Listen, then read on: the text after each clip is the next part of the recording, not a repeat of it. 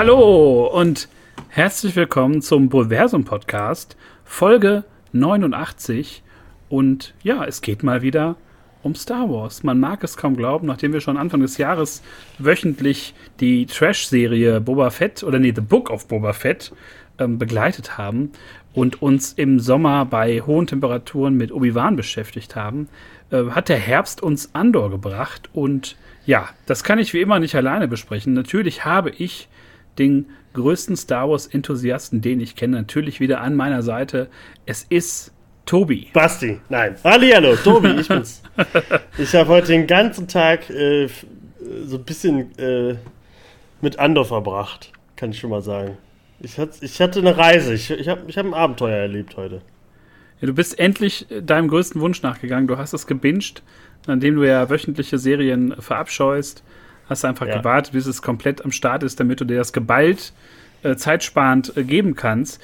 Und ja, leider muss ich mitteilen, wir waren eigentlich jetzt zu dritt verabredet, aber unser Spezies-Fachmann Basti, der hat uns eine sehr kryptische Nachricht geschickt. Die werde ich einmal kurz vorspielen.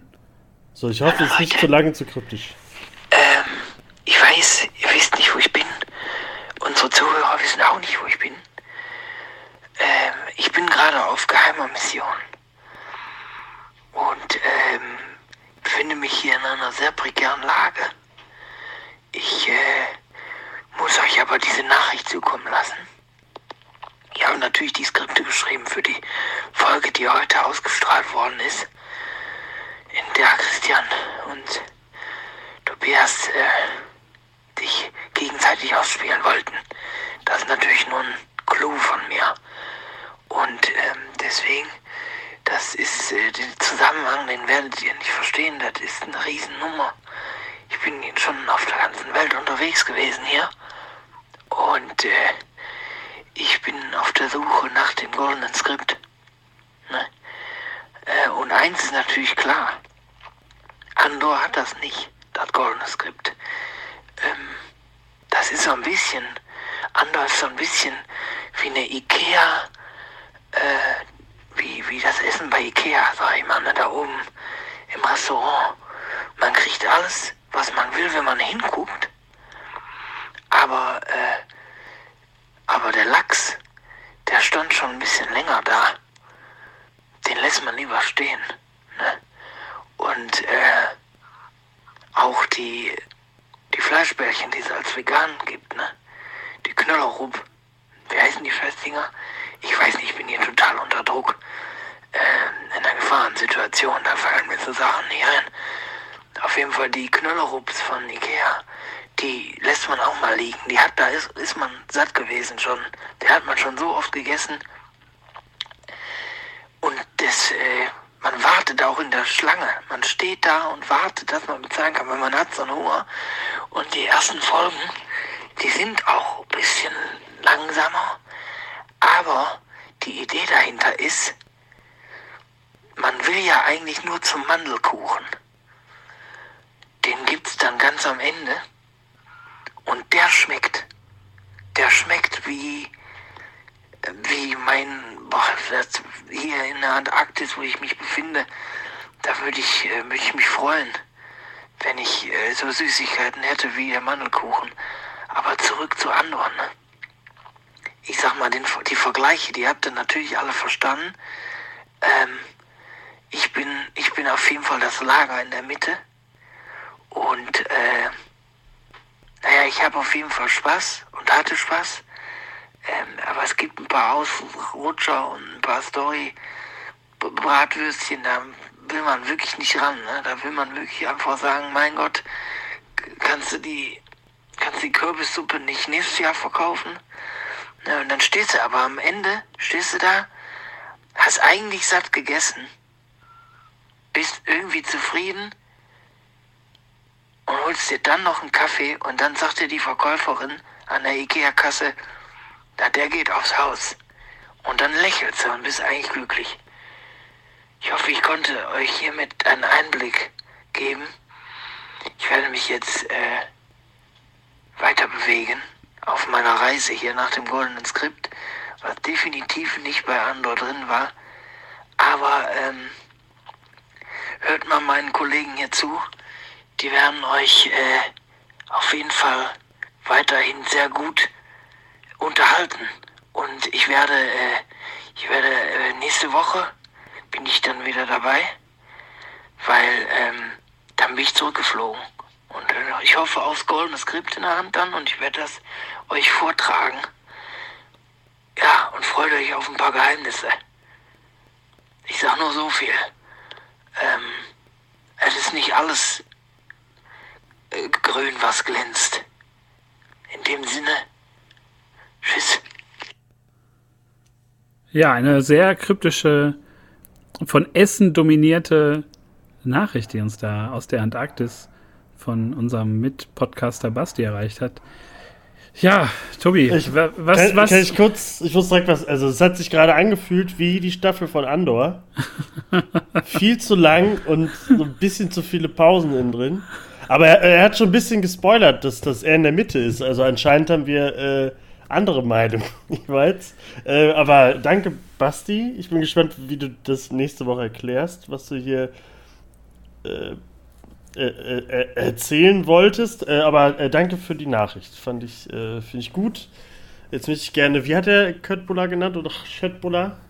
Ich hab's schon wieder vergessen. Es klang wie so ein finnischer Punk-Bandname. Ja, irgendwie, ich mochte es aber. Ich mochte es. Klingt auf jeden Fall gut. Ich fühle mich gerade erinnert an so einen Science-Fiction-Roman, den ich vor einiger Zeit gelesen habe. Da werden so geheime Informationen über Märchen vermittelt. Da müssen die Leute das so deuten und dann irgendwie da so Sachen rausziehen. So ein bisschen habe ich mich da während des Hörens gerade gefühlt, der geheimen Nachricht. Ja, das ist ein bisschen Geheimdienst. Er hat das so einen Code daraus gemacht. Ja, so man muss, also wenn ihr jetzt da irgendwas Besonderes rausgehört habt, dann schreibt uns sehr gerne bei Instagram. Da werden wir auf jeden Fall, wir werden um jeden Hinweis dankbar, was Basti uns da eigentlich jetzt so mitteilen wollte. Ja, herzlich willkommen auf jeden Fall nochmal auf diesem Wege in dieser 89. Folge, in der es dann um die Prequel-Serie geht, Andor, die erste Staffel, mit sage und schreibe 12 Folgen. Und ja, meine erste Frage an dich, Tobi, wenn Andor für dich ein Gericht wäre, was wäre es? Ein Gericht? Okay. Ich weiß nicht, ob ich irgendwas von Ikea nehmen würde, weil ich da eigentlich nur die veganen Köttbullar esse. Deswegen ist das so ein bisschen schwierig. Keine Ahnung. Also es ist ein sehr langes, ich glaube, mehrere Gänge-Menü. Also 12 Gänge sind es dann schon.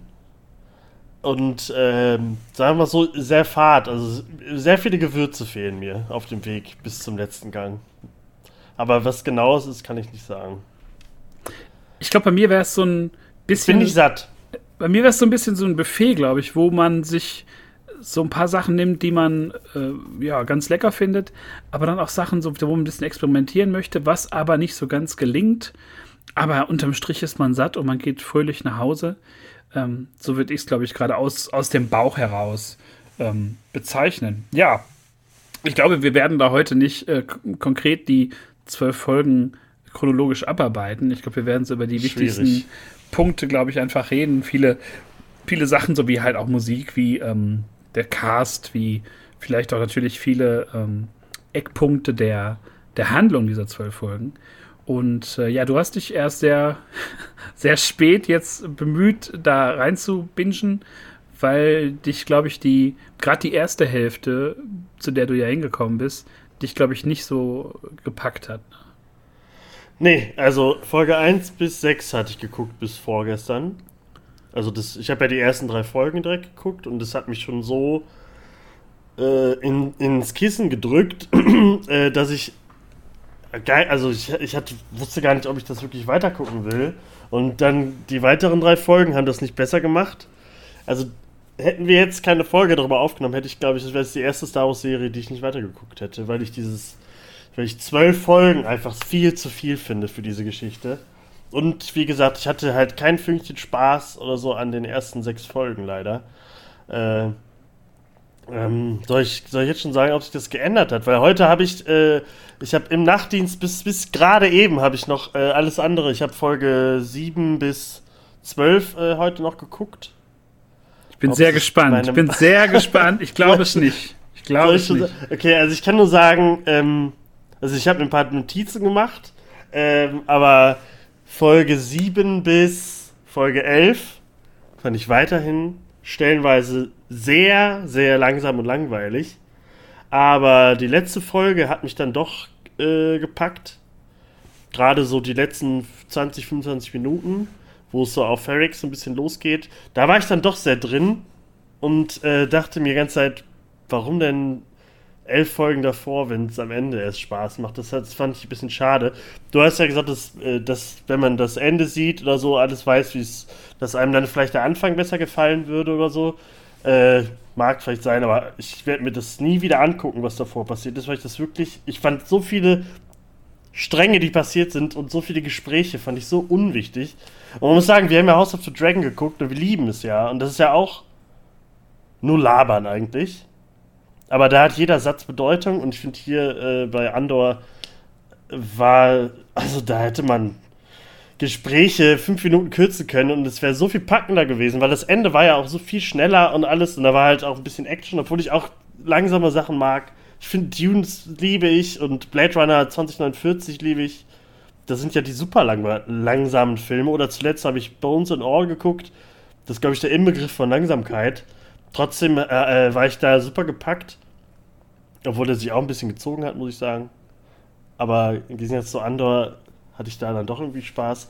Aber ja, ich bin mit dem Finale, war ich dann doch zufrieden, aber der Weg dahin war grausam und ich möchte es nie wieder wiederholen. Ja, es ist kein Star Wars für mich. Ja, das war Folge 89 des Bulversum-Podcasts. Vielen Dank fürs Zuhören. Nein, also ich kann das auf jeden Fall nachvollziehen. Ich freue mich natürlich, das ist jetzt auch gerade mein erster Eindruck, den ich hier gerade bekomme von Tobi, der es komplett gesehen hat. Freue mich natürlich, dass die letzte Folge, die ich bockstark fand, also auch mit Abstand, dass sie dir so gut gefallen hat. Ich fand da vieles, da kommen wir, glaube ich, nachher noch zu, vieles sehr, sehr gut dran. Bei mir war es auch, wir haben ja auch am Anfang der Serie ja viel geschrieben und ich habe ja auch immer moniert, dass es sich wenig nach Star Wars angefühlt hat, weil es nicht so aussah und weil es so viel anders machen wollte. Und so die erste Hälfte hat halt auch für mich persönlich ein paar Mängel und ein paar Längen, aber ich war spätestens ab der Hälfte, wo wir dann so Richtung Gefängnis gegangen sind, der ganze Gefängnisplot, das hat mich unglaublich gepackt. Also von mir aus hätte das auch komplett in diesem Gefängnistrakt irgendwie spielen können, weil ich das so klaustrophobisch fand und so packend, weil man nicht wusste, was passiert jetzt so als nächstes. Da denke ich auch, dass das Basti sehr gut gefällt, weil es ja an Prison Break auch sehr nah rankommt. Ich glaube ja, Folge 8, 9 und 10 sind ja, oder? Ich glaube, oder 8, 9, 10 oder so sind ja das Gefängnis. Da dachte ich die ganze Zeit, wenn Basti da ist, weil ich glaube, zu dem Zeitpunkt war er, glaube ich, auch nur Folge 6 oder so, da dachte ich, das wird ihm gefallen, Prison Break. Aber dafür wurde dann so oft wieder zurück zu Mon Mothma geschnitten und da wurde es wieder langweilig. Aber trotzdem, ja, dieses Prison Break-Ding und Gefängnis, das mochte ich auch, das habe ich Ihnen nicht gesagt, das fand ich auch cool. Aber da reden wir gleich nochmal drüber, weil da gibt es einen Punkt, warum mich das dann doch nicht mehr so krass interessiert hat. Aber sag du ruhig gern zu Ende. Ja, also für mich, wie gesagt, so die erste Hälfte fällt so ein bisschen ab, weil wenn ich mich jetzt erinnere, was ist eigentlich übrig geblieben von den ersten Folgen? Klar weiß ich, dass es da diese Rückblenden gab mit dem jungen Kassa, die aber nur für die ersten beiden Folgen wichtig sind, bis wir halt in der Rückblende sehen, dass Maarva ihn mitnimmt mit Clem. So, da habe ich gedacht, okay, kommt da jetzt noch irgendwie was? Ne? Ich meine, dieses Raumschiff stürzt da ab, du hast so diesen Kinderstamm, der anscheinend da alleine lebt. Unglaublich interessante Ausgangsposition. Und es wird gar nicht aufgenommen. Gut, man weiß nicht, ist das für Staffel 2 angedacht, da irgendwie noch mehr zu erzählen. Maarva sagt ja auch später dann, ja, hör auf zu suchen, denn die sind alle tot auf dem Planeten und so, als wäre das so abgehakt, aber wahrscheinlich wird es dann Staffel 2 nochmal wichtig. Also, so. Aber trotzdem war das ja so der Kicker, ne, am Anfang, als Cassian da in dieses Bordell, diesen Nachtclub geht, ist das ja so, dass seine Antriebsfeder, ne, seine Schwester finden, das ist ja so das Ding, die Aufgabe, der er sich da verschrieben hat. Und ich muss sagen, dieser erste Eindruck, diese erste Folge hat mir sehr gut gefallen. Es hatte so was sehr Blade Runner-mäßiges, es sah alles so sehr wertig aus. Und es zog sich ja auch weiter. Ich mochte auch in den ersten Folgen Ferrix, dass man da auch so eine Welt mal gebaut hat, ne? Dass da ganz viel Handwerk, ganz viel irgendwie, ja, also ganz viele Arbeiter gezeigt werden. Diese Handschuhe, da waren ganz viele Shots bei, die ich ganz, ganz toll fand. Aber man hätte das vermutlich auch in einer Folge abhandeln können irgendwie. Also es wird ja auch ein langer Weg, bis wir erstmal Luthen dann kennenlernen. Und ich weiß nicht, diese ersten 3 Folgen hätten es vermutlich auch so gerafft, in einer langen Folge von 1 Stunde, einer Öffnungsfolge, einer Pilotfolge, hätte es das auch getan, so im Nachgang, weil es dann ja doch viel um Morlana One, um diesen Sicherheitsdienst ging und so, und dass das Imperium dann übernimmt. Da hat man sich, glaube ich, so ein bisschen im Kreis gedreht, und ja, und das im Zusammenspiel mit diesen Rückblenden, die ja auch nicht so richtig eine große Rolle spielen, war das so ein bisschen, ich glaube, da hat die Serie sich noch gesucht, wenn man so will. Und das ist dann ja erst so richtig in Fahrt gekommen. Was heißt richtig in Fahrt gekommen? Das ist ja erst dann, hat es sich ja weiterentwickelt, als dann so der zweite Plot erst losging. Zu den 3 Folgen finde ich so krass. Beim Obi-Wan hatten wir auch 3 Folgen als erstes, ne? 2. Oder 2 Folgen, aber mehr als eine zumindest. Und da waren wir ja super gehuckt. Da waren wir so, die ersten 3 Folgen sind ja, boah, ich bin richtig drin und sowas. Und das hatte ich halt da gar nicht. Ich habe das ja, glaube ich, auch direkt und morgens früh um 9 Uhr geguckt. Und stell mal vor, die hätten nur eine Folge rausgebracht oder so. Und wir hätten wirklich dann noch 2 Wochen oder 3 Wochen halt noch auf die anderen Folgen gewartet. Das wäre grausam gewesen. Aber da in den Folgen selber, so im großen Ganzen, in 3 Stück, ist da ja schon irgendwas passiert. Ob es jetzt wichtig war oder nicht, das wusste man ja da noch nicht. Aber hätte man nur diese eine Folge gehabt am Anfang, Halleluja. Also es hat, von den Zahlen her hat das ja eh fast keiner geguckt auf der Welt. Das hätten, glaube ich, ab dem Punkt noch weniger Leute geguckt, weil es halt wirklich keine starken 3 Folgen waren. Außer halt der erste Planet, weil es halt dieses Blade Runner Cyberpunk-Ding hat. Aber mehr hat es halt noch nicht. Sah cool aus, aber ich glaube, Twi'lek sieht man, fand ich da auch noch ganz cool. Aber mehr hat es ja dann auch nicht gehabt. Das war ja dann auch, die erste Folge ging ja auch gefühlt nur eine halbe Stunde oder so. Also es war zu wenig Fleisch dran. Und ja, war bei Obi-Wan halt so anders. Weil da waren wir so begeistert, das fand ich noch so. Hat sich dann nochmal so gedreht, ja. Ich kann nicht mehr drüber reden, ich bin sauer.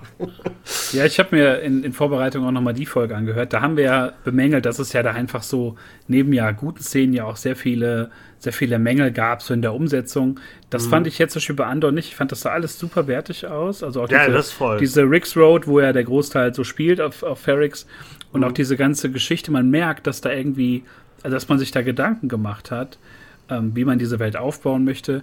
Nur da war mir am Anfang auch zu viel hin und her mit Bix und mit Tim und diese ganzen Figuren und so.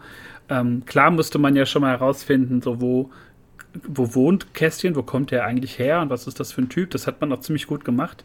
Und wenig, muss ich auch direkt mal sagen, was ich richtig gut fand, ich weiß nicht, wie du ihn fandest, sein Droiden, B2 Emo, ja. Den fand ich, über die Staffel hat er nicht so viel Screentime gekriegt, teilweise.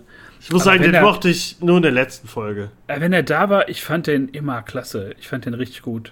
Ich habe in der letzten Folge bei ihm, er war mit der Einzige, wo ich die Trauer wirklich dem ich die Trauer abgenommen habe. Obwohl, ich mochte das Design von ihm nicht so. Ich fand, das war ein eher langweiliger Droide, aber passte ja schon irgendwie. Wahrscheinlich hat irgendwer auf dem Schrottplatz den so zusammengebastelt. Aber ja, der war okay. Aber den Namen habe mir auch gefühlt keinen Namen von den Leuten gemerkt, leider. Aber Bix fand ich super. Bix hieß sie, ne? Ja. Wunderschöne Frau. Ich fand auch sie cool. Ich weiß auch nicht, ob das vielleicht ein Love Interest wird oder so später, obwohl ja Jyn Erso später auch noch kommt. Aber zumindest fand ich sie cool und fand auch, dass sie so krass gefoltert wurde und so und später total gebrochen war. Fand ich dann auch ein cooler Arc mit ihr. Aber viele andere auf dem Planeten fand ich irgendwie super unwichtig. Da hätte man auch einsparen können, dann wäre die Folge ein bisschen knackiger gewesen. Hier der Schrottplatz-Typ mit dem Hund, der in der letzten Folge dann so ein bisschen noch Wichtigkeit bekommt. Aber ja, aber es sieht alles super wertig aus, das stimmt. Ich finde halt, dass ich vielleicht den einen Punkt direkt nehmen, den ich mir aufgeschrieben habe. Da kommen mehrere Sachen rein, aber ich finde, alles wirkt halt zu irdisch. Also das sieht halt alles aus, als wäre es hier auf unserer Welt gewesen und das gefällt mir halt gar nicht. Deswegen habe ich auch die ganze Zeit kein Gefühl von Star Wars gehabt, wo auch die Musik und die Soundeffekte reinspielen, weil der Droide selbst, der hört sich an wie ein Droide, aber nicht so ganz wie alle anderen Droiden. Weißt du, was ich meine? Der hatte zu wenig Bibo Bibo, wie R2D2 oder BD1 oder keine Ahnung. Da fehlte mir so ein bisschen was und auch, dass es auf Ferrix keine oder nur eine Alienrasse gibt oder so, habe ich auch nicht verstanden. Da hat ja Tony Gilroy wohl gesagt, so ja, die Kritik versteht er und in Staffel 2 wird er das ändern, weil dass es im Imperium keine Aliens gibt, das gehört sich so. Die gab es halt da nicht, außer ein, zwei Spezies.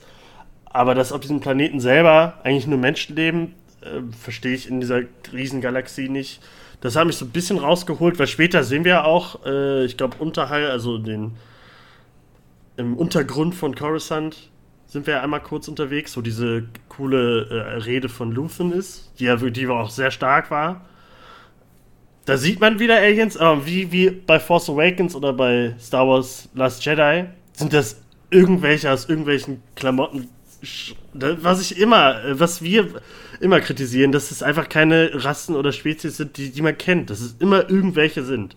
Dass jeder Praktikant auf dem Zettel malen kann, wie so ein Alien aussehen soll und den nehmen wir dann, weil ich finde, ich verstehe nicht, warum da keiner rumläuft, den man kennt. Ich verstehe es nicht. Und das ist so ein Maskenbilder-Fetisch, ne, so ein bisschen. Ja. Hat man das Gefühl. Da wird dann, wie du sagst, wird was gemalt, machen wir. Ja. Und statt einfach auch auf Ferrix, entweder machst du halt eine Erklärung, warum das so ist, irgendwie für viele Rassen ungeeignet, irgendwie kein Bock drauf, oder war unbewohnbar, die Menschen machen sich denn da irgendwie klar seit 200 Jahren, keine Ahnung. Oder du packst halt echt ein paar Rodianer und ein paar Rassen halt da rein. Basti wäre jetzt perfekt an dieser Stelle, der könnte uns jetzt direkt 10 aufzählen, die da rein müssten. Nein, aber würde auch reichen, wenn die im Hintergrund herlaufen. Die sind ja auch so, es gibt so viele Leute, die vielleicht so Aliens, die halt wie bei Jedi Fallen Order, die auf diesem Schrottplaneten arbeiten und so. Und, oder irgendwelche Minenarbeiter-Sachen machen und so. Das würde ja auch super passen dazu. Was auch immer die da mit den Handschuhen in diesen Tunneln machen oder so. Da hätte es super reingepasst und dafür wäre so ein bisschen Star Wars-Gefühl mehr gewesen. Jetzt war es eigentlich nur, weiß ich nicht, dieses typische Disney-Star Wars halt. Das, was irgendwie ist es Star Wars, aber es fühlt sich nicht ganz so an, weil da halt irgendeiner ganz oben sitzt und sagt, ja, aber braucht man denn Twi'leks und so, reicht der nicht? Ja, weil man es dann auch, glaube ich, zu anders machen will dann. Also, wir haben ja auch immer gesagt, man kann ja ruhig mal was anderes, was Neues erzählen. Aber vielleicht, also ich habe ja auch am Anfang nach den Trailern und so bemängelt, ich sehe da kaum Aliens und irgendwie ist das sehr menschenlastig. Und gerade, weil ja auch in der ganzen Serie der ISB und auch an sich das Imperium ja einfach so komplett, das sind einfach full-on Nazis. Und ja, gerade da wäre es ja irgendwie passender gewesen, da auch vielleicht Leute zu haben in Nebenrollen, die halt anderer Spezies angehören. Ne? Dass gerade im Gefängnis. So, ne? Ja. Oder vielleicht hätten sie jetzt zeigen, okay, vielleicht bringen sie alle Aliens um und deswegen sind die nicht im Gefängnis, aber dann zeigt es oder so. Ja, also das hätte ich schon okay gefunden. Aber ja. Aber es ging auf jeden Fall nach dieser kurzen Einführung ging der nächste Arc los. Da hat man sich ja schon gedacht, okay, ist das jetzt bei 12 Folgen, dass wir jetzt hier 4 Arcs bekommen? Mehr oder weniger war es ja auch so. Der zweite Plot drehte sich dann um diesen Aldani-Haste, also um diese Beschaffung da des, was war das nochmal, des irgendwie Quadranten. Geldes, alles vergessen. Der kompletten Bezahlung für ein Quartal, für den ganzen Sektor, also mehrere Millionen Credits und so. Und da wird ja einfach von langer Hand wurde da so ein Haste geplant, in den Andor jetzt so halt noch mit reingeworfen wird als so eine Art Mann fürs Grobe. Und auch da muss ich sagen, war das, glaube ich, auch ein bisschen zu langgezogen mit Auskundschaften, mit irgendwie diesen Übungen dann als imperiale Fußsoldaten, was ich aber ganz gut fand, dass es nochmal unter den Sturmtruppen halt auch nochmal so halt Ränge gibt, wo halt Soldaten noch irgendwie Karriere anfangen müssen oder so. Das fand ich ganz gut. Aber auch der gesamte Aldani-Plot, ich fand's wunderschön, das sah richtig gut aus. Alles so. Ich meine, du fandst das, glaube ich, nicht so atemberaubend. War ein Wald.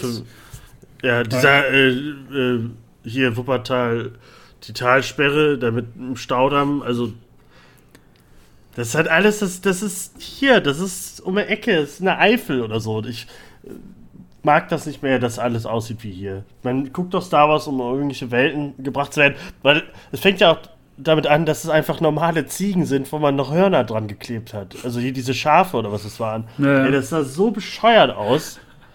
Das, ja.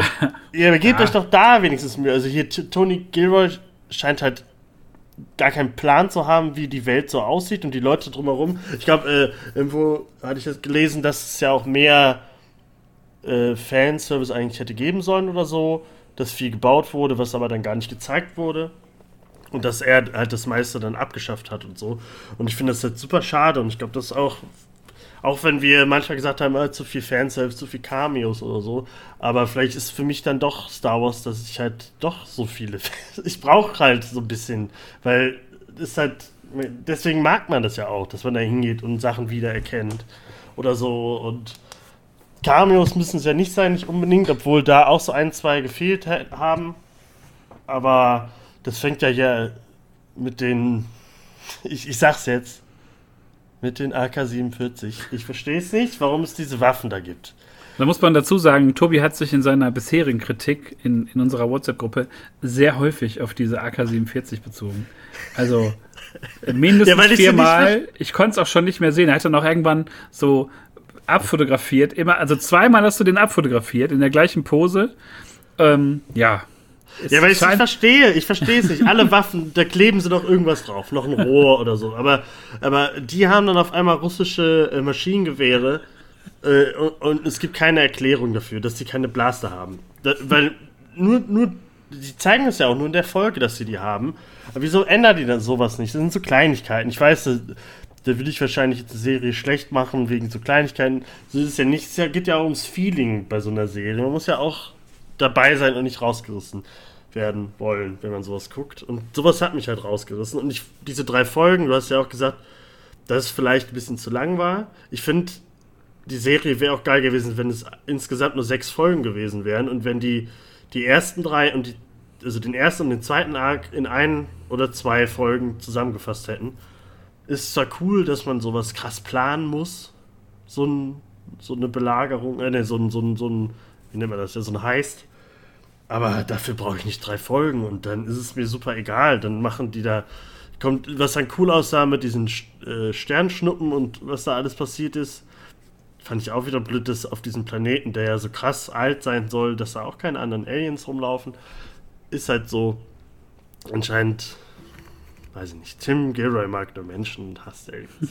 Es ist einfach so. Was ich aber gut fand an dem Aldani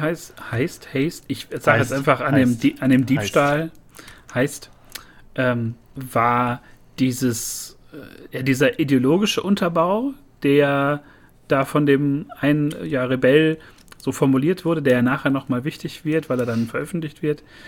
Das fand ich super interessant, weil das ja auch so eine Facette von Star Wars ist, die es noch nie so richtig gab. Also das ist ja da anscheinend auch einfach so Intellektuelle gegeben hat, die auch so den Weg bereiten mussten für die, sag ich mal, Gesamtrebellion oder an sich die Rebellion auch zu legitimieren. Also ich hatte sehr starke Partisanen-Vibes und fand das so, also gerade bei der ganzen Aldani-Geschichte ist das so sehr klar geworden, dass das im Grunde hätte es auch im Zweiten Weltkrieg spielen können, ne? Dass da irgendwie sich da auch Leute zusammengesetzt haben, die dann da auch was formulieren.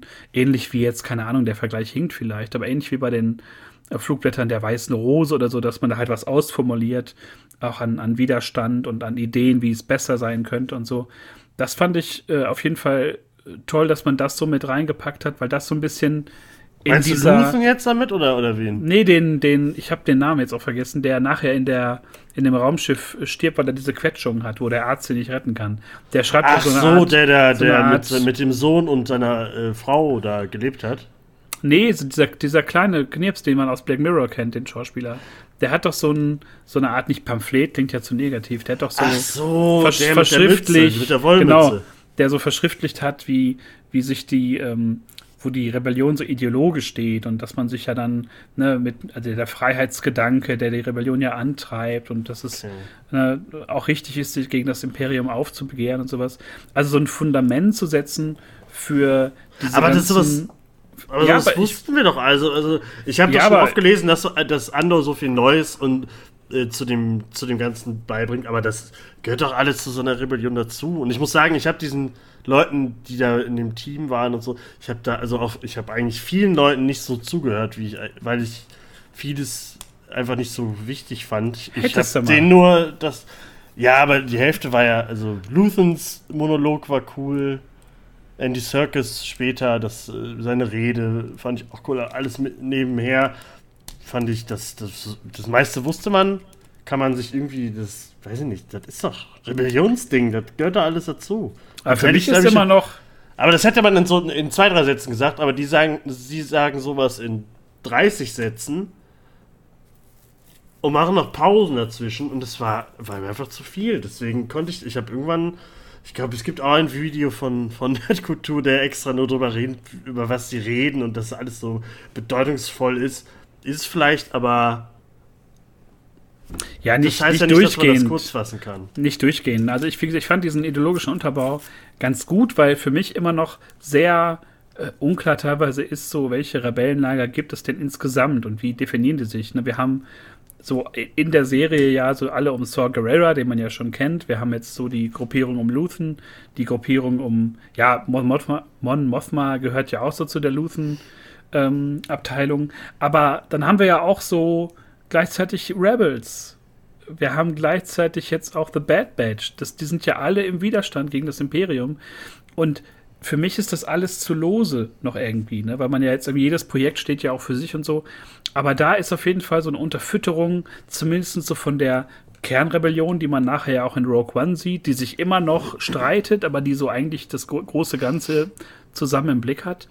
Und das fand ich schon so den einzigen Mehrwert aus der Aldani-Geschichte, neben natürlich dieser Sternschnuppen-Geschichte und dass es da auch kurz mal geknallt hat und dass es da auch Opfer gab und so. Oder alleine dieser tätowierte Typ, der doch dann am Ende noch sagt, so, ja, hey, lass uns doch mit der Kohle abhauen, machen wir 50-50. Und Andor ihn einfach erschießt, so, weil er sagt, nee, das gibt's halt nicht, ne?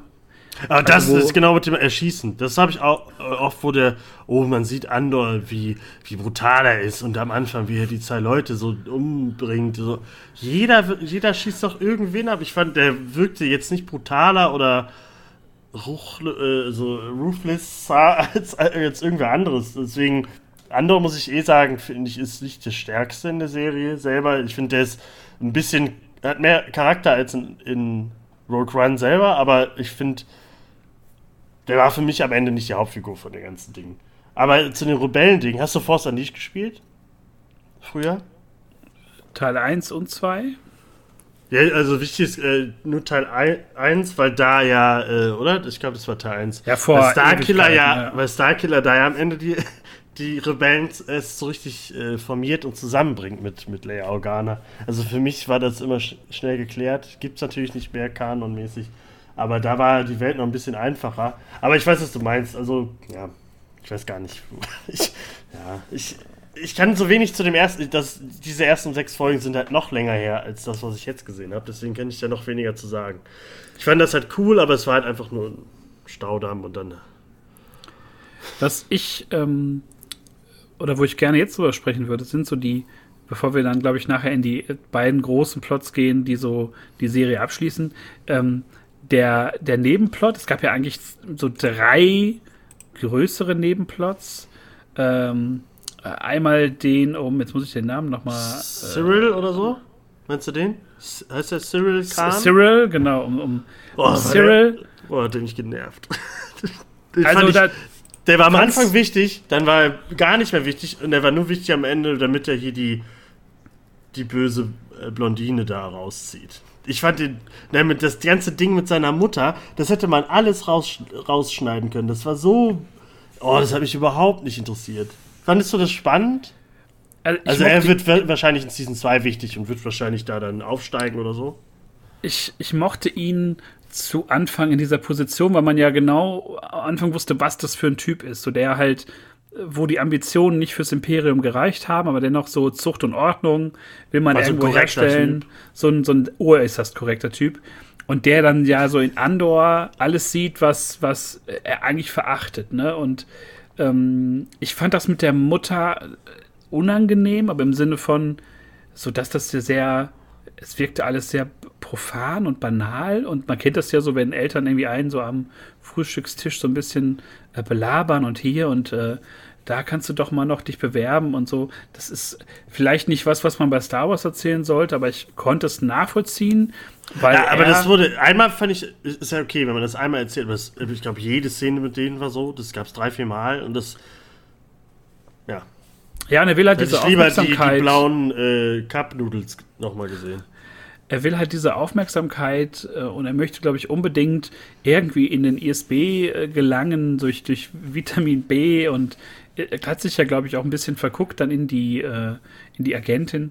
Kann ich kurz die letzte Folge, wo er sie rauszieht und sie beide so total unter Strom sind, ich saß da so und dachte, küssen sie sich jetzt? Ich dachte kurz, sie küssen sich. Wäre ja auch völlig in Ordnung. Also ich fand diese Spannung. Ja, aber das wäre, weiß ich, ja. Ich war gesagt so, was ist denn jetzt so, wieso küssen die sich denn jetzt? Und da haben sie es nicht gemacht, zum Glück. Ja. Aber ich fand das auf einmal, aber man merkt beide, die war ja auch immer so super aufgeregt nach den Gesprächen mit ihm und so. Und er war ja sowieso. Also fand ich interessant, also gerade so, wenn sich so diese Nebenhandlung überlappte, also ich fand alles mit dem ISB richtig gut, also wie so dieser Geheimdienst dahinter funktioniert und was die für Pläne schmieden und wie die sich untereinander auch versuchen auszustechen und so, fand ich richtig gut, dass dann auch einfach Sektoren so verteilt werden und dass man sagt, ja hier, wir müssen den Fadengeschmack von Aldani aus dem Mund des Imperators waschen und so. Das fand ich schon richtig, richtig gut, alles sowas mit dem ISB, also auch vom Look, diese Uniform und diese Art und Weise, also 100% Gestapo-Schweine, das fand ich richtig stark, das gefiel mir richtig gut, auch als es dann so wieder in Richtung Ferrix ging mit den Foltermethoden, dieser komische Doktor oder was er da war, der halt so sagte, ja hier, wir haben übrigens so eine Rasse gefunden, da sind die Schreie ziemlich tödlich, aber noch tödlicher sind die von den Kindern. Und also es war schon so ein Mal, also die fand ich super. Man hat die waren richtig ekelig gemacht, so mal wieder das Imperium, richtig hassenswert und nicht so zu so einer wandelnden Lachnummer wie bei der ersten Ordnung. Ja, das sowieso, aber ja, die sind halt böse. Ich fand das, ich glaube nach der Szene, wo der Dr. Ghost, wie der heißt, wo er das dann mit dem Helm da gebracht hat, hat dann die blonde Agentin, wie hieß sie denn? Ich muss mal kurz gucken. Das ist auch ein Name, den ich mir nicht gemerkt habe. Aber sie war eigentlich schon ziemlich cool, aber sie hat dann hier diesen Captain da gefragt, ja, oder er hat sie dann gefragt, was machen wir denn hier mit dem anderen, den wir hier gefangen gehalten haben? Ja, keine Ahnung. Ja, darf ich ihn da hängen? Oder was er da gesagt hat, da ich so, okay, ja, wir wissen, du bist böse, aber der ist richtig, ja, ich muss ihn unbedingt aufhängen oder so. Ich fand das ganz, das hat so überhaupt nicht reingepasst. Der war auch ein bisschen zu böse für alles, fand ich. Hat auch immer später, kam die blöde Szene mit der Jacke, die er da halb auf diese Holo-Message draufgeworfen hat. Habe ich auch nicht so ganz verstanden. Aber da kommen wir, glaube ich, ganz zum Schluss von. Ist auch ein bisschen, habe ich nicht ganz verstanden. Die Figur völlig fehl am Platz. Das waren auf jeden Fall so die Handlungen, die ich fand sie gut als Nebenhandlungen. Wo ich mittlerweile auch durch deinen Input so ein bisschen mir Gedanken gemacht habe, wo ich, also als sie liefen, mich immer gefreut habe, aber das so ins Leere gelaufen ist. Okay, im Laufe der Staffel ist so dieser ganze Mon Mothma-Arc mit, man muss ihn, glaube ich, mit Luthen so ein bisschen zusammenpacken, weil die sich ja sehr häufig treffen. Es wird ja sehr viel kodiert, also gerade wo sich ja Mon Mothma mit diesem einen, glaube ich, von ihrem Heimatplaneten da ja trifft und die sich ja so ein bisschen erstmal annähern und so sehr Subtext, ne, sehr so erstmal sich so abklabustern. Das fand ich richtig stark, auch als es dann so darum ging, ja, die werden bald meine Konten durchschauen und werden dann sehen, dass es da Geldbewegung gab.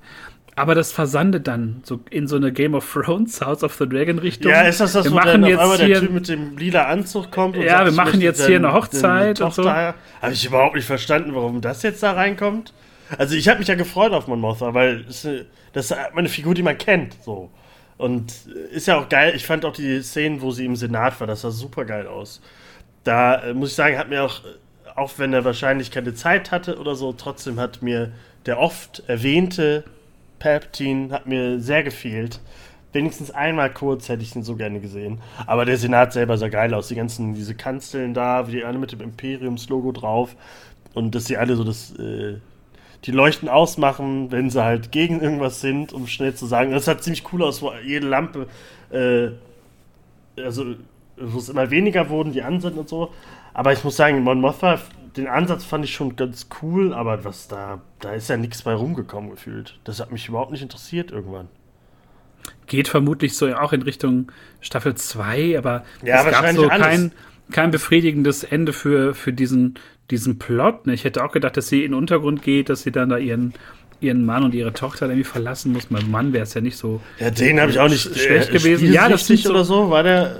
Ja, da hat man ja irgendwie versucht, auch so eine Erklärung für diese Geldflüsse, glaube ich, zu finden und so. Also ja, ich fand es nicht so ganz schlimm, falls dann noch was kommt, aber ich hätte mir da in der Staffel mehr erwartet. Aber wenn das zumindest raus gewesen wäre, ist alles ein bisschen kompakter gewesen. Dann hätte es alles ein bisschen mehr Fahrt aufgenommen. Und im Zusammenspiel mit Luthen hat es mir aber sehr gut gefallen, weil die ja auch sich immer absprechen müssen und Luthen will ja immer das machen und der muss ja auch später dann mit Saw Gerrera in so Verhandlungen treten, ob jetzt Leute geopfert werden oder nicht, ne? Ob man da das Risiko eingeht, was macht man nicht. Luthen selbst fand ich eine super starke Figur. Also Luthen hat mir super gefallen. Saw Gerrera kann ich nicht mehr sehen, muss ich sagen. Den Rogue One fand ich ihn schon schlimm und Clone Wars mochte ich ihn auch nicht. Aber er gehört halt dazu. Ist halt eine wichtige Person in der ganzen Geschichte, deswegen ist es schon okay, dass er da ist. Aber der einzige Twist, der mich wirklich überrascht hat, den ich auch gut fand, und ich glaube, da kommen wir auch zu der starken oder einer der stärksten Szenen der Staffeln, ist ja, dass Luthen tatsächlich ja einen Doppelagenten im ISB hat. Und dass wir diese Szene haben mit Lonnie, der dann so im Untergrund von Coruscant, was auch super schick aussah, dann auf Luthen trifft und Lonnie ja raus will. Lonnie trägt das nicht mehr, diesen Druck, und er kann das nicht und hat Familie. Und wo er dann auch sagt, ja, Luthen, was hast du eigentlich geopfert? Und dann einfach so eine ich habe selten, dass ich jetzt bei einer Folge staune oder so, aber ich fand, das war eine auf den Punkt so hervorragend dargebotene Rede. Ich habe es auch natürlich auf Englisch geguckt und auch erst auf Deutsch. Aber wie Stellan Skarsgård das so präsentiert und wie er das so auch in Bilder packt. So einen Sonnenaufgang, den ich nie sehen werde. Und ich muss mich der Methoden oder der Werkzeuge meiner Feinde bedienen. Und irgendwie, er hasst sich ja selber dafür. Ja. Was ja auch interessant ist, das war das einzige Theorievideo, was ich geguckt habe, dass ja viele davon ausgehen, dass Luthen ja ein Jedi ist, ein ehemaliger. Also der sich ja... Oh, das wurde doch auch kurz angedeutet, als der sich abgewandt hat. Hast du das gesehen? Da aussehen Jedi, aber also wie ein Lichtschwert... und er hat ja auch diesen Kyber-Kristall und so. Ich habe das Gefühl, dass es kommt ja auch altersmäßig hin, ne? Dass er wirklich da sich zurückziehen musste und einfach jetzt so als Ex-Jedi oder ehemaliger Jedi da jetzt das Imperium mit unlauteren Mitteln irgendwie bekämpfen muss, dass ihm das schon sehr nahe geht. Und das fand ich eine bockstarke Szene einfach. Der auf dieser Brücke oder was das war, stand, ne, vor dem Aufzug, das sah schon geil aus in diesen Halbdunkel. Da habe ich ja gesagt, wie auch eben die Rede fand ich super cool. Und halt auch, dass er schon will, dass das Imperium halt so fieser wird, damit die Leute halt anfangen zu rebellieren und so und merken, dass hier halt die Scheiße im Gange ist. Und das fand ich unglaublich, also wirklich stark, und deswegen fand ich dann ab da an auch immer, wo Luthen auftaucht, dachte ich, boah, jetzt wird's noch geiler. Ich fand ich weiß nicht, wie du das dann fandst, diese kurze Verfolgungsjagd oder Verkehrskontrolle des Imperiums. Ja. Auch so eine Szene, das hat mir wunderbar gefallen, da habe ich wirklich ein Lächeln am Gesicht gehabt, wie er dann halt mit einfachsten Mitteln da aus dem Traktorstall rauskommt und auch diese Laser schießt aus der Seite gegen diese drei TIE-Jäger und mit Leichtigkeit einfach verschwinden kann, was ja auch dafür spricht, dass der halt wirklich Kampferfahrung hat. Und das fand ich, da hat sich Luthen auf jeden Fall in mein Fanherz reingeschossen, würde ich mal sagen. Ja, also allgemein Luthens Szenen fand ich cool, aber die war halt cool, weil es erstmal cool aus, das sah gut aus, nicht so wie man das sonst so gewohnt ist von den letzten Disney-Sachen. Aber das mochte ich auch. Ich mochte halt, dass es so ein, ich glaube, das war ja sogar so eine Konzeptart oder so von einem imperialen Kreuzer, was halt nie genutzt wurde, aber jetzt halt endlich mal so Platz bekommen hat. Da fand ich das schon ziemlich cool. Das sah halt alles cool aus. Ich mochte auch, dass sein Raumschiff so eine KI drin hat und die sein Co-Pilot ist und sowas. Ja, den mag ich auch. Er ist halt so schmugglermäßig so ein bisschen drauf, was ich halt mag, dieses Gewitzte, und er schlängelt sich da irgendwie durch. Das mochte ich auch. Deswegen irgendwann, ich fand, muss er unbedingt jetzt Andor umbringen wollen und so, wurde er zum Glück auch gedreht. War ja auch klar irgendwie. Aber das mit dem Jedi-Ding, da ich mir keine Theorie-Dinger angeguckt habe, finde ich eigentlich ganz cool, weil ich halt kurz gelacht habe, als er da vor Saw Gerrera untersucht wird und dann halt dieses Holzding da in seiner Tasche gefunden wurde, dachte ich so, oh, ist das jetzt so, warum ist das jetzt da drin? Da sich das alles so ernst nimmt, müsste es eigentlich heißen, dass er vielleicht ein Jedi ist oder so. Was du gerade noch sagtest mit, dass er auch Andor noch zum Ende des Finales ja noch umbringen will, das hat für großes Entsetzen bei Verena gesorgt, die neben mir saß und sagte, was soll denn die Scheiße jetzt? Also in der letzten Szene selbst, oder was? Weil er ja, ich konnte es nachvollziehen, weil Cassian ja nicht in der Rebellion nicht da integriert ist. Ich verstehe das, weil er kennt ihn und so. Das hat man schon verstanden, nur ich fand es halt war ein bisschen Quatsch, weil wir wissen, dass er überlebt, deswegen finde ich sowas immer unwichtig. Er war also halt auch, braucht man nicht da rein. Ein Sicherheitsleck so, ja, aber wie du schon sagst, es ist einfach nur überflüssig. Ne? Und das also, ist darauf, das fand ich als letzte Szene fand ich das auch ein bisschen schwach, weil sollen wir jetzt denken, dass er ihn jetzt abgeschossen hat oder so? Oder weiß ich nicht. Hätten doch einfach sagen können, ja, ich nehme mich jetzt mit und du bist jetzt Teil der Rebellion, Ende. Ja, dann kriegt er, glaube ich, so die Gegenfrage. Ne? So willst du jetzt Teil davon sein, so sinngemäß. Ja. Ganz, ganz komisch. Aber wie gesagt, Luthen fand ich das ist wirklich eine Bereicherung, finde ich, für so diesen ganzen Rebellionskanon. Stellan Skarsgård. Ich glaube, der konnte im MCU nie so richtig das ausspielen, was er eigentlich kann. Und da finde ich, er ist super, aber er wird halt leider zu oft verbrannt. Und jetzt hat er endlich mal erstmal eine wirklich wichtige Rolle auch. Die hoffe ich dann Season 2. Vielleicht, also ich habe mir ja manchmal gewünscht, dass irgendwo um der Ecke dann Vader steht und kurz einmal so sich reinräuspert in die Szene. Aber vielleicht sieht man ja, wie Vader ihm den Kopf abschlägt. Oder? Ja, es ist ja schon, finde ich, das, was, glaube ich, die Netflix-Serien so fürs MCU waren vor einigen Jahren. Das ist halt so Street-Level Star Wars, ne? Das ist so die einfachen Leute und so die Grundpfeiler der Rebellion, aber auch so wie auf Ferrix, so die einfachen Leute oder wie dieser Sicherheitskerl, der dann mit der ISB-Agentin, das ist so wirklich das einfache Volk, nicht so diese typischen Helden und Schurken, alles ist so grau in grau. Auch Maarva ist ja keine Figur, die so nur strahlt und nur gut ist, ne? Die hat ja auch ordentlich Dreck am Stecken und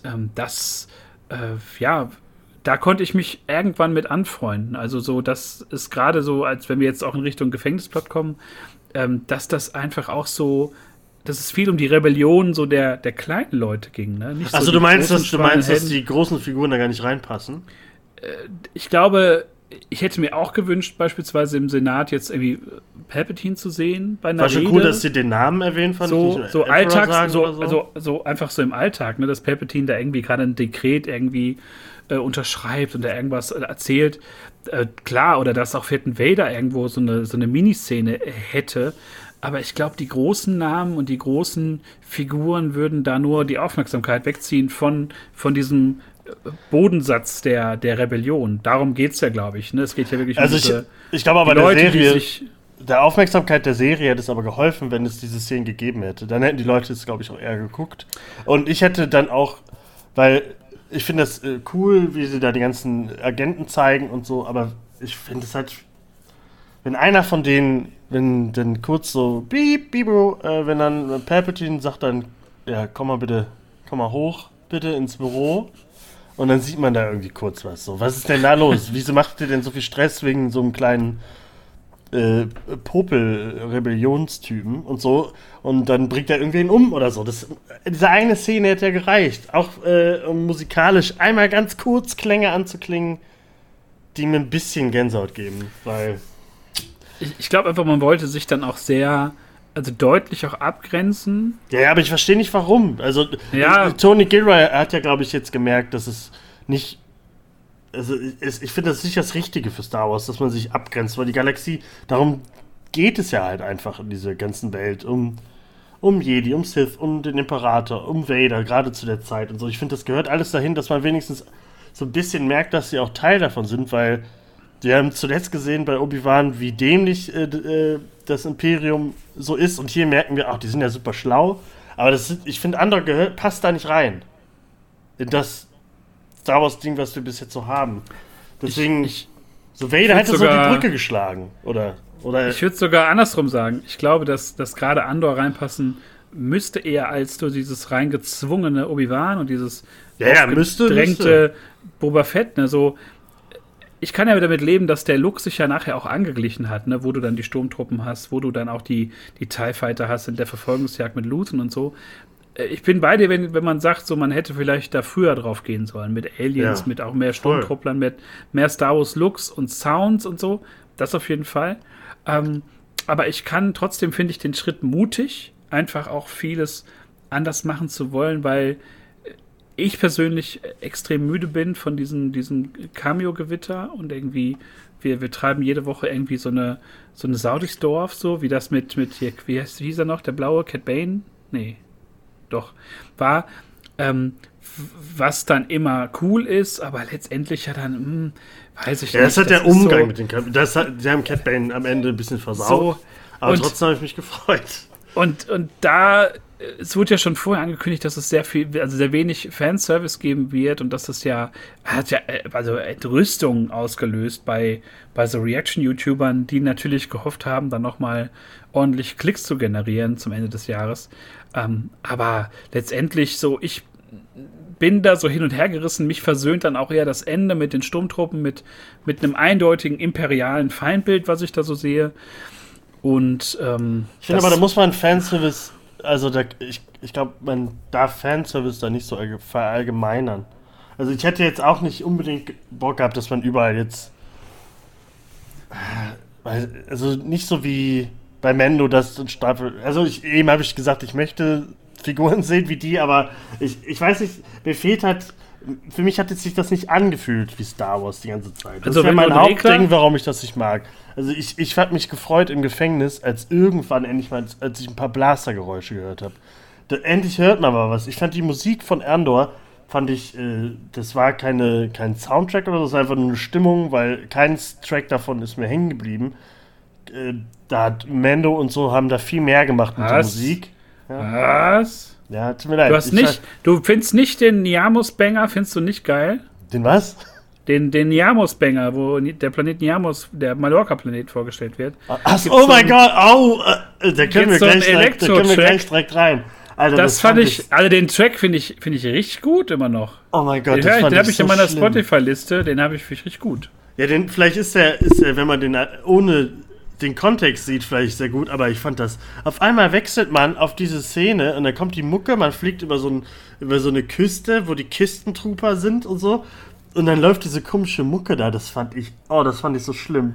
Das hat überhaupt nicht gepasst. Also, ihr könnt ja alle sagen, ja, aber es ist eine große Galaxie und da kann man auch was Neues machen und so, ja, aber ich verstehe nicht, warum man die Identität von Star Wars da einfach so abgerissen hat und jetzt müssen wir auf wir müssen unbedingt was anderes machen. Nichts darf sich so anfühlen, wie wir es kennen. Keiner darf Star Wars-Gefühle haben, außer gegen Ende. Da wird es ja schon so ein bisschen mehr nach Star Wars. Deswegen gefiel mir das ja auch besser. Aber dieser Palma de Mallorca und dann läuft da diese Musik, das fand ich grausam. Sollen wir direkt zum Gefängnis kommen, weil da fing ich an. Ich wollte noch eben was sagen zu der Musik.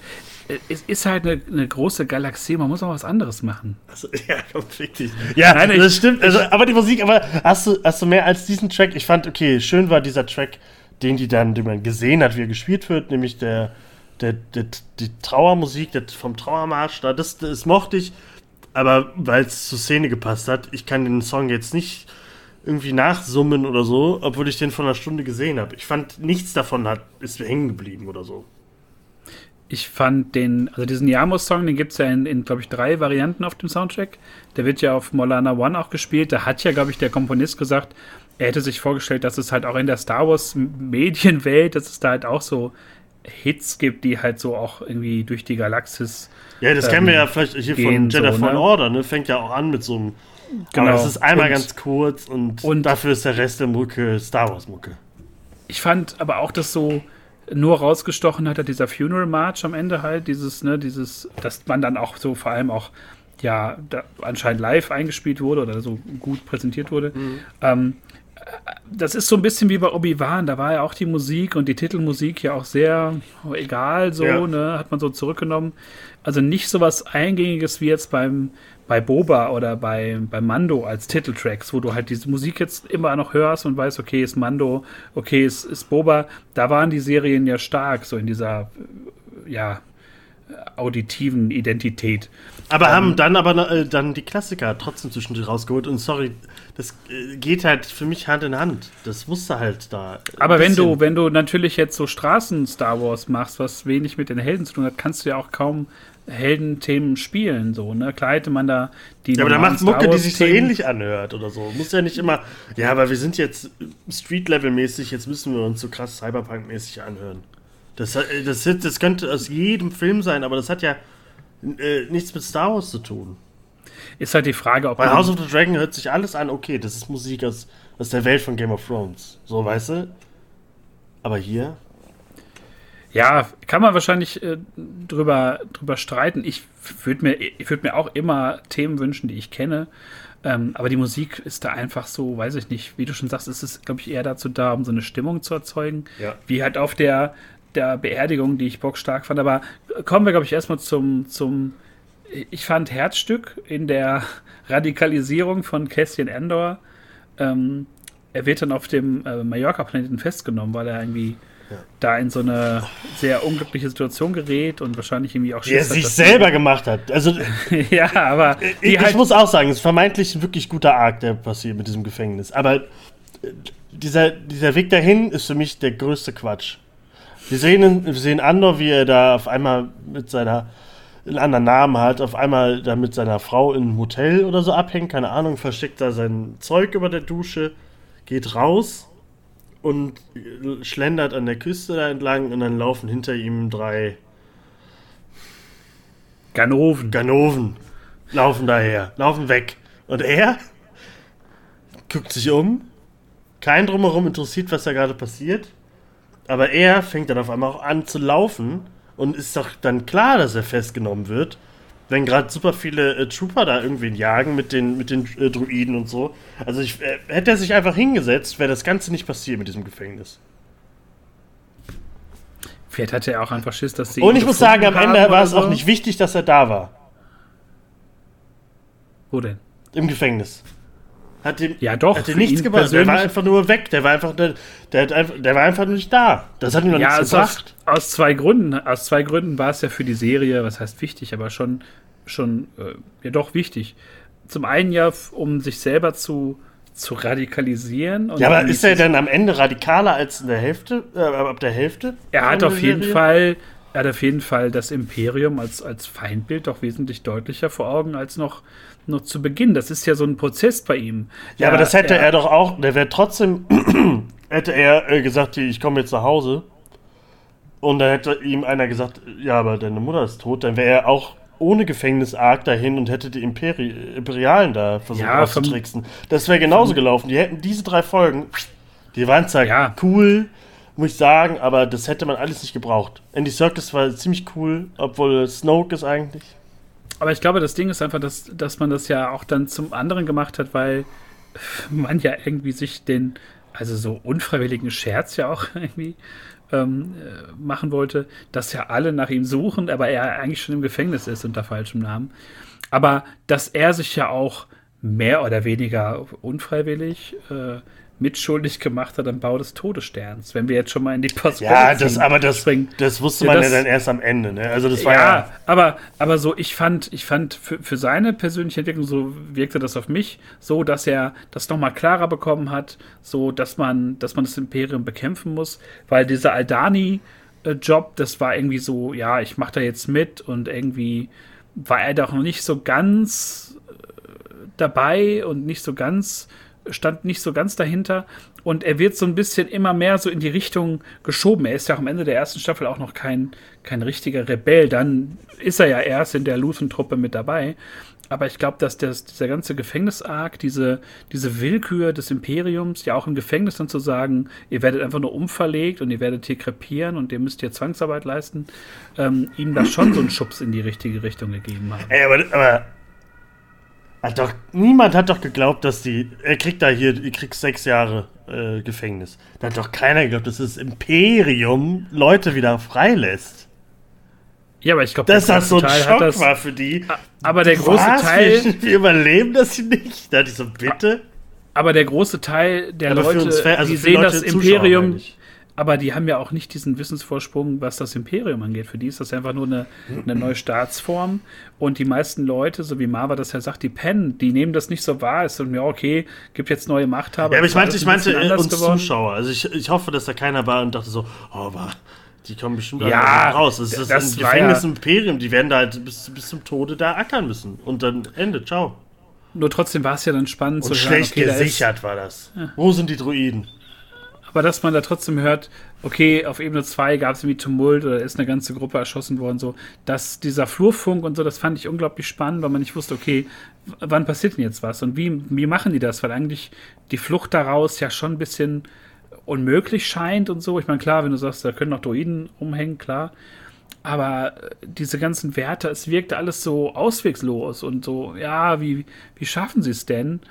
Und die ganze Geschichte rund um Olaf, der dann da noch einen Schlaganfall kriegt und verstirbt, und dieser Arzt, der dann noch so die Infos weiterleitet, und auch dann Cassian, der ja noch Kino Loy fragt, so wie viel Wachmänner gibt es? Nee, sag ich nicht, ich habe da keinen Bock drauf.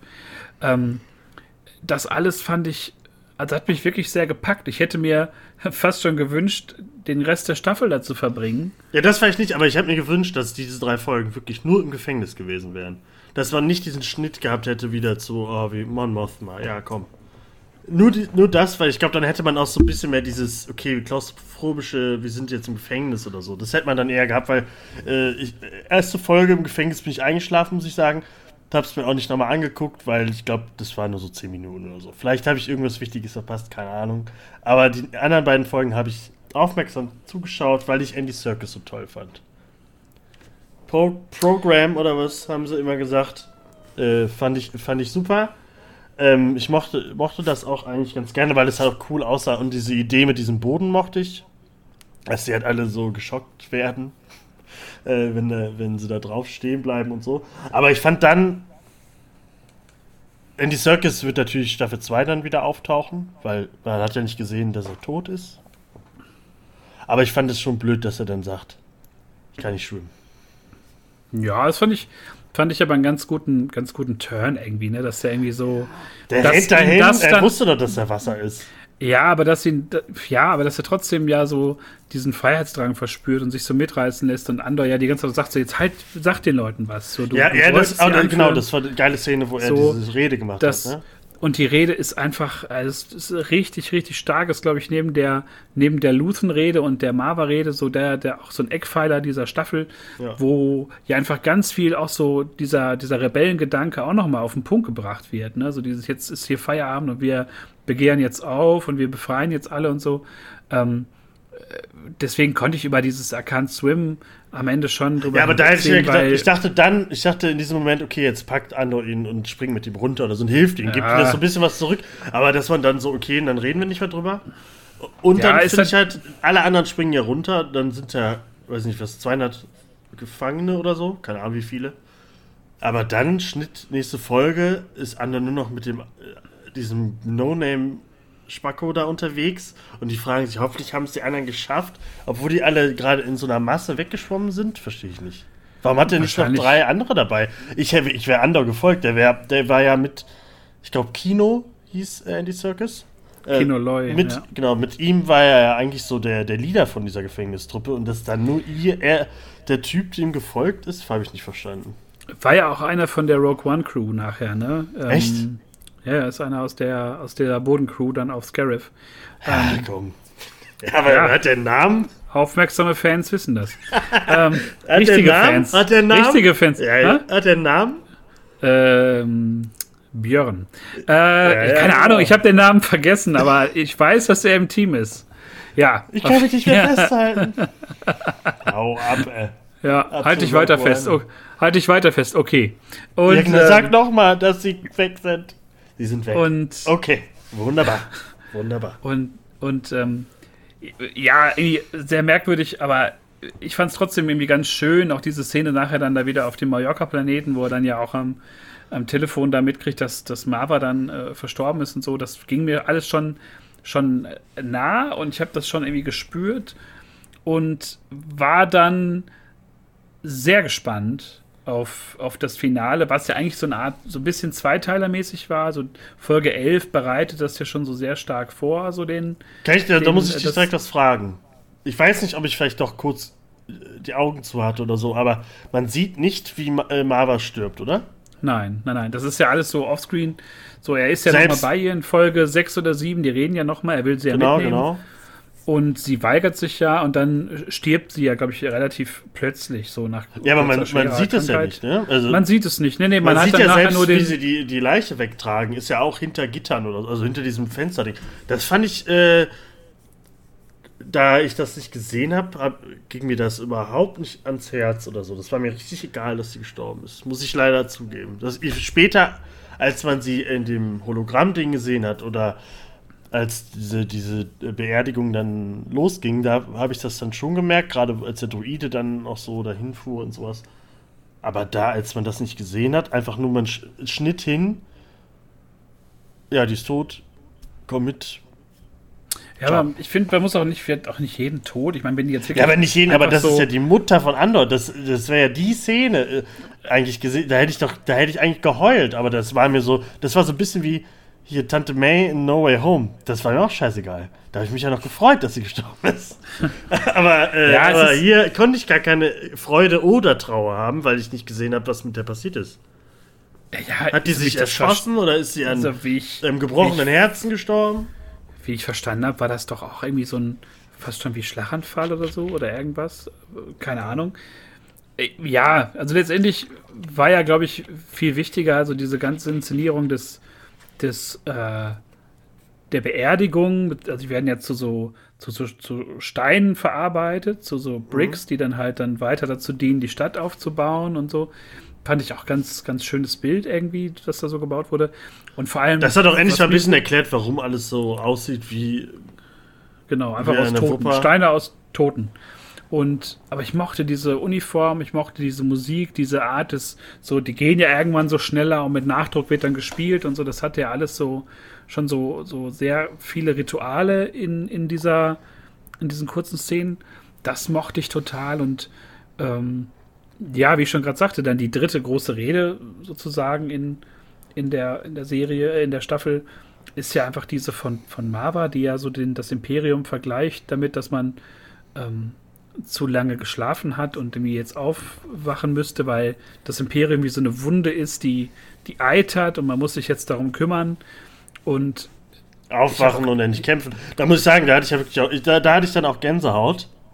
Aber dann dachte ich so, das ist nicht euer Ernst jetzt. Wieso macht diese Serie das? Ich bin gerade dabei, euch richtig zu mögen alle. Und dann kommt dieser Wurf mit dieser Jacke auf den Droiden mit dieser Holo-Message. Und er wirft es so schlecht da drauf, dass trotzdem noch die Hälfte zu sehen ist und diesen Satz noch beenden kann. Und das sah so scheiße aus. Also wirklich, es war ja nicht, weiß ich nicht, Der ist so richtig, ich gehe da jetzt hin und, werft die Jacke so da drüber, aber nee, er trifft genauso, dass sie genau in der Hälfte durch. Das hat mich sofort da rausgeholt, obwohl ich so drin war. Ich dachte so, Brösel, du hattest recht, das Ende ist mega geil. Und dann kommt diese Scheiße und da war ich erstmal leider wieder 5 Minuten so, ach Leute, ey. Deswegen. Und dann, danach wirft er ihn ja erst um, ne? Ja, das auch. Also, so trittst du nicht direkt. Was ich. Und wie findest du die Qualität? Ich glaube, das ist in den anderen Disney-Serien genauso. Und auch in den Filmen. Ich finde, die Holo-Messages selber, die Qualität, also das sah früher viel geiler aus in den Filmen. Da sind halt nicht so viele Interferenzen drin. Ja, ich finde, das ist zu glatt, aber auch irgendwie dann künstlich so gemacht, als würde es doch schlechter empfangen oder so. Aber ich finde, das sieht nicht mehr so geil aus wie früher. Könnte so ein bisschen gröber sein, ne? Ja, und genau, das, ich glaube, das fehlt. So ein kleiner Filter noch drüber. Und so eine AI, die so ein Bild draus macht. Hättest du dir gewünscht, dass man da tatsächlich das F-Wort gedroppt hätte? Dass man da wirklich gesagt hätte, fuck the Empire? Oh, das hatte man ja auch erst irgendwo gelesen, aber hatten die wäre mir egal gewesen. Also, ich hätte es toll gefunden, wenn man einfach mal so sehr FSK 18-mäßig einfach nur so fuck the Empire gesagt hätte. Ich glaube, bei FSK, also bei PG 13 oder so, darf man ja, glaube ich, einmal fuck sagen. Das wäre das, glaube ich, okay gewesen. Aber es hätte mich nicht gestört und ich weiß nicht, ob ich mich gefreut hätte. Hatten wir nicht in den ersten 3 Folgen irgendeiner, dass einer Shit sagt oder so? Ja. Ja, das war ja auch mal, so da habt ihr das da. Ihr habt doch eure Schimpfwörter, ihr Drecksschweine. Dreckser. Da war ja auch ein wunderbar. Da gab es ja auch so einen mittelgroßen irgendwie Aufschrei, keine Ahnung, ich habe das nur irgendwie auf Reddit gelesen, dass es da Leute tatsächlich gab, die das irgendwie unpassend fanden, aber naja, ist ja auch. Also ich finde es okay, so warum nicht? Also es gibt ja Schimpfwörter in der Star Wars Sprache.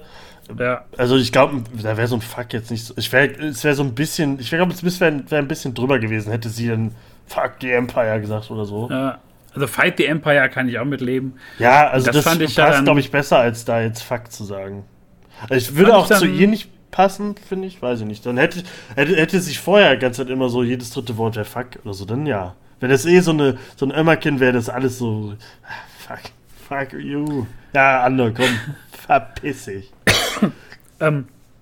Aber fand ich dann toll, auch dieses, ja, man muss ja fast schon sagen, ist ja so das Massaker von Ferrix, also da werden ja wirklich Leute reihenweise über einen Haufen geschossen und tot gekloppt und so. Und tot hier so richtig, wie heißt die Blonde, hast du nachgeguckt, wie die blonde Agentin heißt? Ich habe den Namen nicht gefunden, weil irgendwie, ich kann das hier nicht zuordnen. Aber sie, die wird ja da richtig so von den Leuten so runtergezogen, auf dem Boden so halb zertrampelt und so. Das fand ich schon sehr fies, da dachte ich kurz, oh, das gefällt mir jetzt. Ist auch egal, wie sie heißt. Aber es ist eine tolle Figur in Season 2, wissen wir es.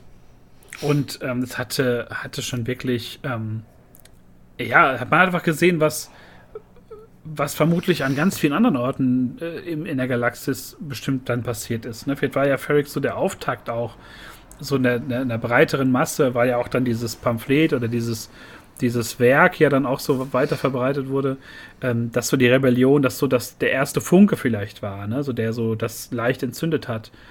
Vorher wirkte das ja so, als ob das so alles so Untergrundgeschichten waren, von denen so die Leute nicht so viel mitbekommen haben, ne? Dass das so eher kleinere Aktionen waren, so Nadelstiche, sagt ja der ISB auch. Das sind so hier und da, wiederholt sich auch nichts, gibt kein Muster und es ist zu perfekt, um wahr zu sein oder zu unauffällig, auffällig irgendwie.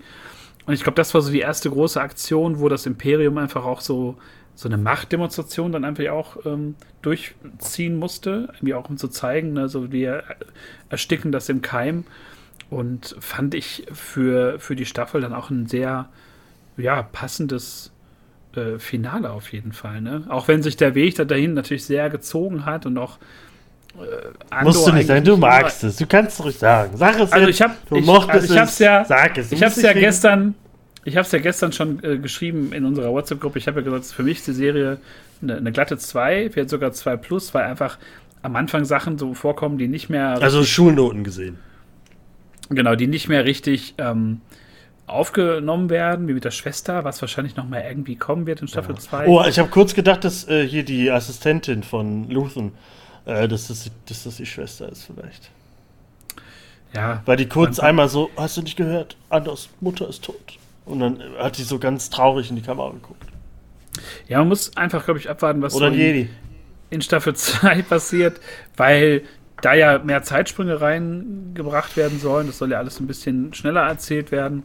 Ich glaube, in ähnlicher Art und Weise immer so Dreierfolgen-Plots, aber mit Sprüngen von einem Jahr. Genau, alle drei Folgen ein Jahr oder so, ja. Und ich glaube, da werden wir ein bisschen mehr Tempo kriegen. Und ich glaube auch, dass die Produktion hat ja jetzt angefangen, vor 1-2 Wochen.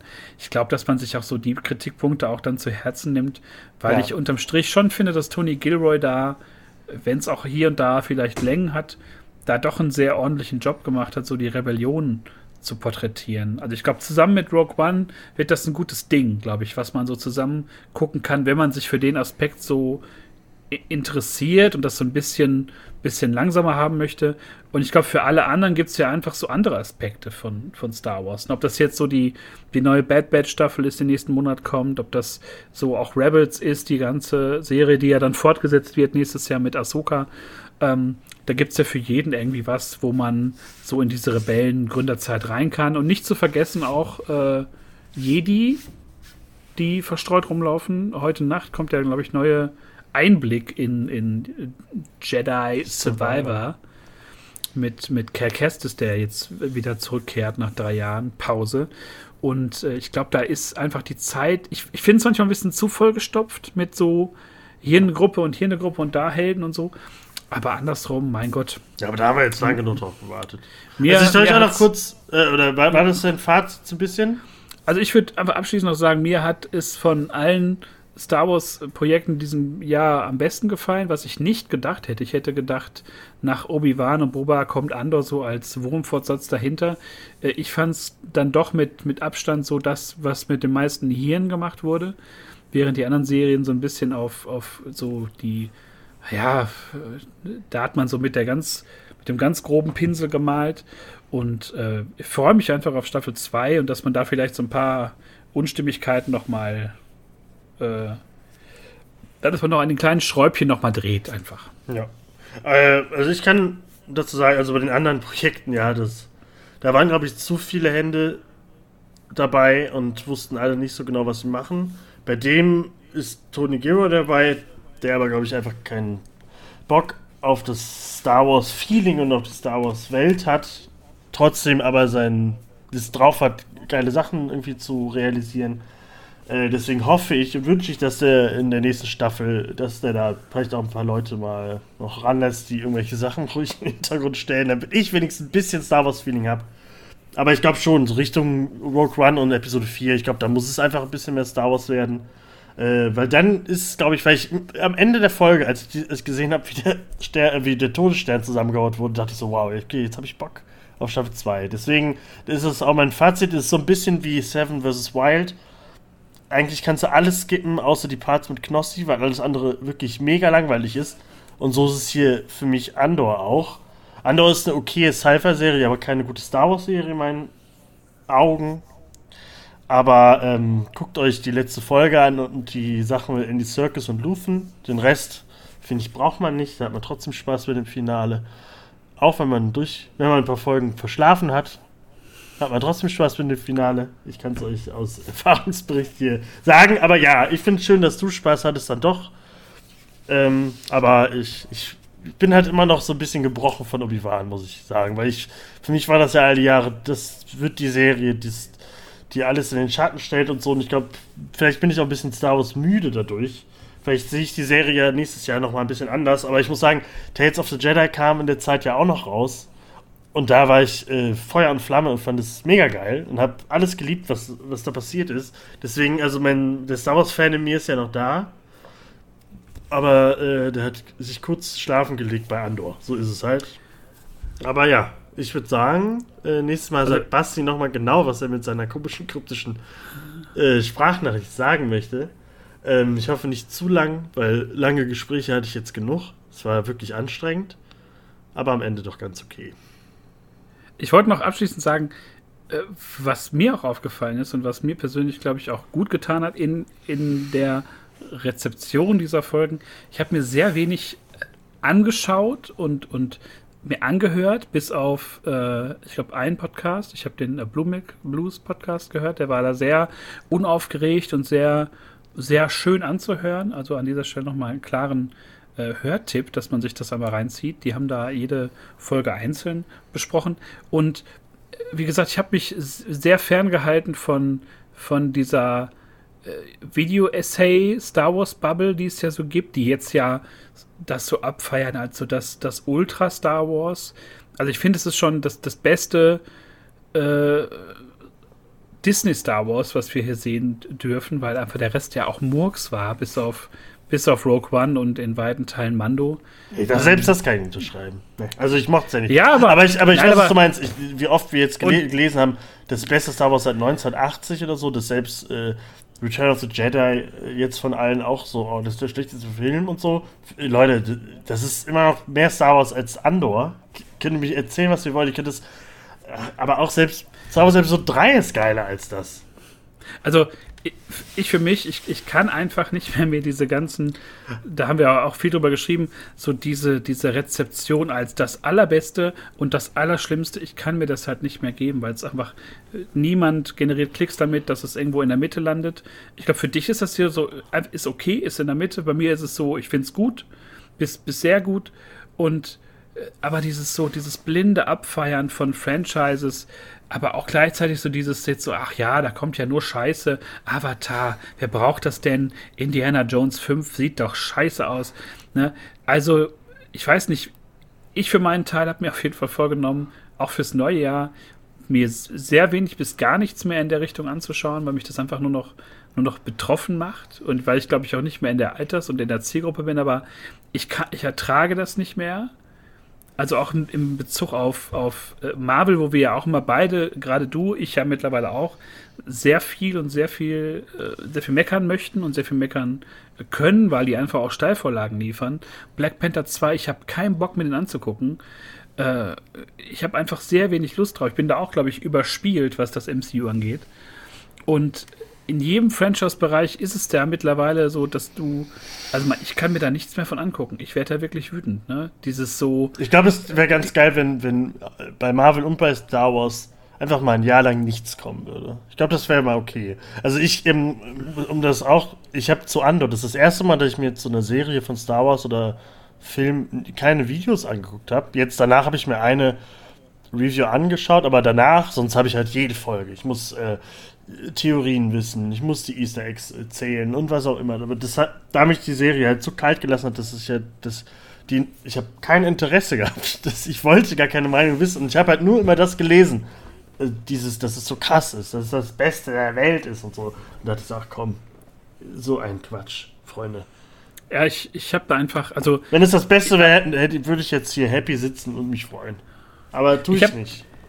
Ich habe einfach nur gemerkt, dass mir, glaube ich, der Austausch dann hier, wenn du wie heute, du kommst so frisch aus der Serie und du erzählst dann so auch frisch deine Gedanken, dass ich das dann, glaube ich, selber auch erfrischender finde, als mir so als immer in diesen YouTube-Algorithmus und dieses Rabbit Hole zu fallen, wo ich mir dann so 20-minütige Essays angucke und also es hat für mich einfach keinen Mehrwert mehr. Ich möchte es für mich alleine genießen und ich hoffe, im neuen Jahr so ein bisschen dahinter zu sein, einfach nur meine eigene Meinung hier kundzutun und nicht so mich beeinflussen zu lassen, an mir so viel anzuschauen, mir so viel durchzulesen, sondern einfach mal das wie früher. Du bist ja früher auch einfach so blindlings in Filme gelaufen, keine Ahnung, Jurassic Park 3 oder Indiana Jones 4, bist du so ins Kino. Da reden wir jetzt nicht drüber. Und ich habe den die Tage nochmal geschaut. Ja, ich weiß, und du findest den gar nicht so schlecht. Aber zu dem Thema bei House of the Dragon habe ich mich jede Woche gefreut, Video-Essays zu gucken.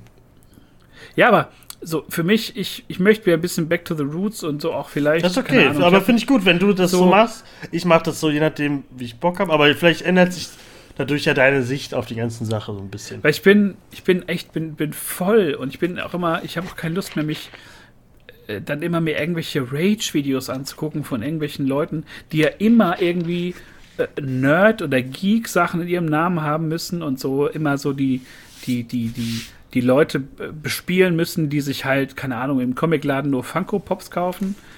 Also ich weiß nicht, ich werde einige Schritte zurücktreten im neuen Jahr was das angeht, und versuchen irgendwie YouTube Premium nur noch zu nutzen, um lange Hörbücher zu hören bei ausgeschalteten Bildschirmen und mir nicht mehr diesen ganzen Quatsch reinzuziehen, weil ich kann es nicht mehr. Ich bin, was das angeht, am Ende im Nerd-Kosmos, und ich möchte eigentlich lieber hier in diesem Bulversum-Podcast-Format weiterhin über alles reden, was immer so anfällt. Deswegen kommende Woche auch so das Best of 2022. Das Roundup, das wir schon, glaube ich, seit 6 Monaten planen, wird jetzt das Jahres-Roundup. Und, ist auch okay, da werden, auch gut. Da werden wir unsere Top 3 und Flop 3 mal wieder, ich glaube wie vor 2 Jahren, mal wieder für euch auf Band quatschen. Aber über meinen Flop habe ich doch jetzt schon geredet. Ja, und dann wird es natürlich auch, wenn wir es hinkriegen, in der Folge oder in einer anderen Folge, I don't know, wird auch noch eine kleine Vorschau geben auf 2023. Da kommt ja auch sehr viel, angefangen wirklich jetzt von Indiana Jones 5 bis hin zu, Avatar 2 jetzt nächste Woche, aber auch Marvel-Projekten, Secret Invasion, The Marvels, Ant-Man 3 und was da nicht alles kommt. Ich freue mich. Ich habe auch große Lust, und bis dahin verbleiben wir, glaube ich, erstmal mit Dank, dass ihr heute 1,5 Stunden hier mit uns verbracht habt, und freuen uns über Feedback, über Kommentare, über Likes, über Teilungen unserer Folgen, und würde sagen, wir hören uns kommende Woche dann zum großen Roundup wieder, dann zu dritt mit unserem veganen Hackfleischbällchen Basti. Ja. Möge Andor gut, Leute, mit euch sein. Möge die Macht mit euch sein. Ja, fight the Empire. Macht's gut, Leute.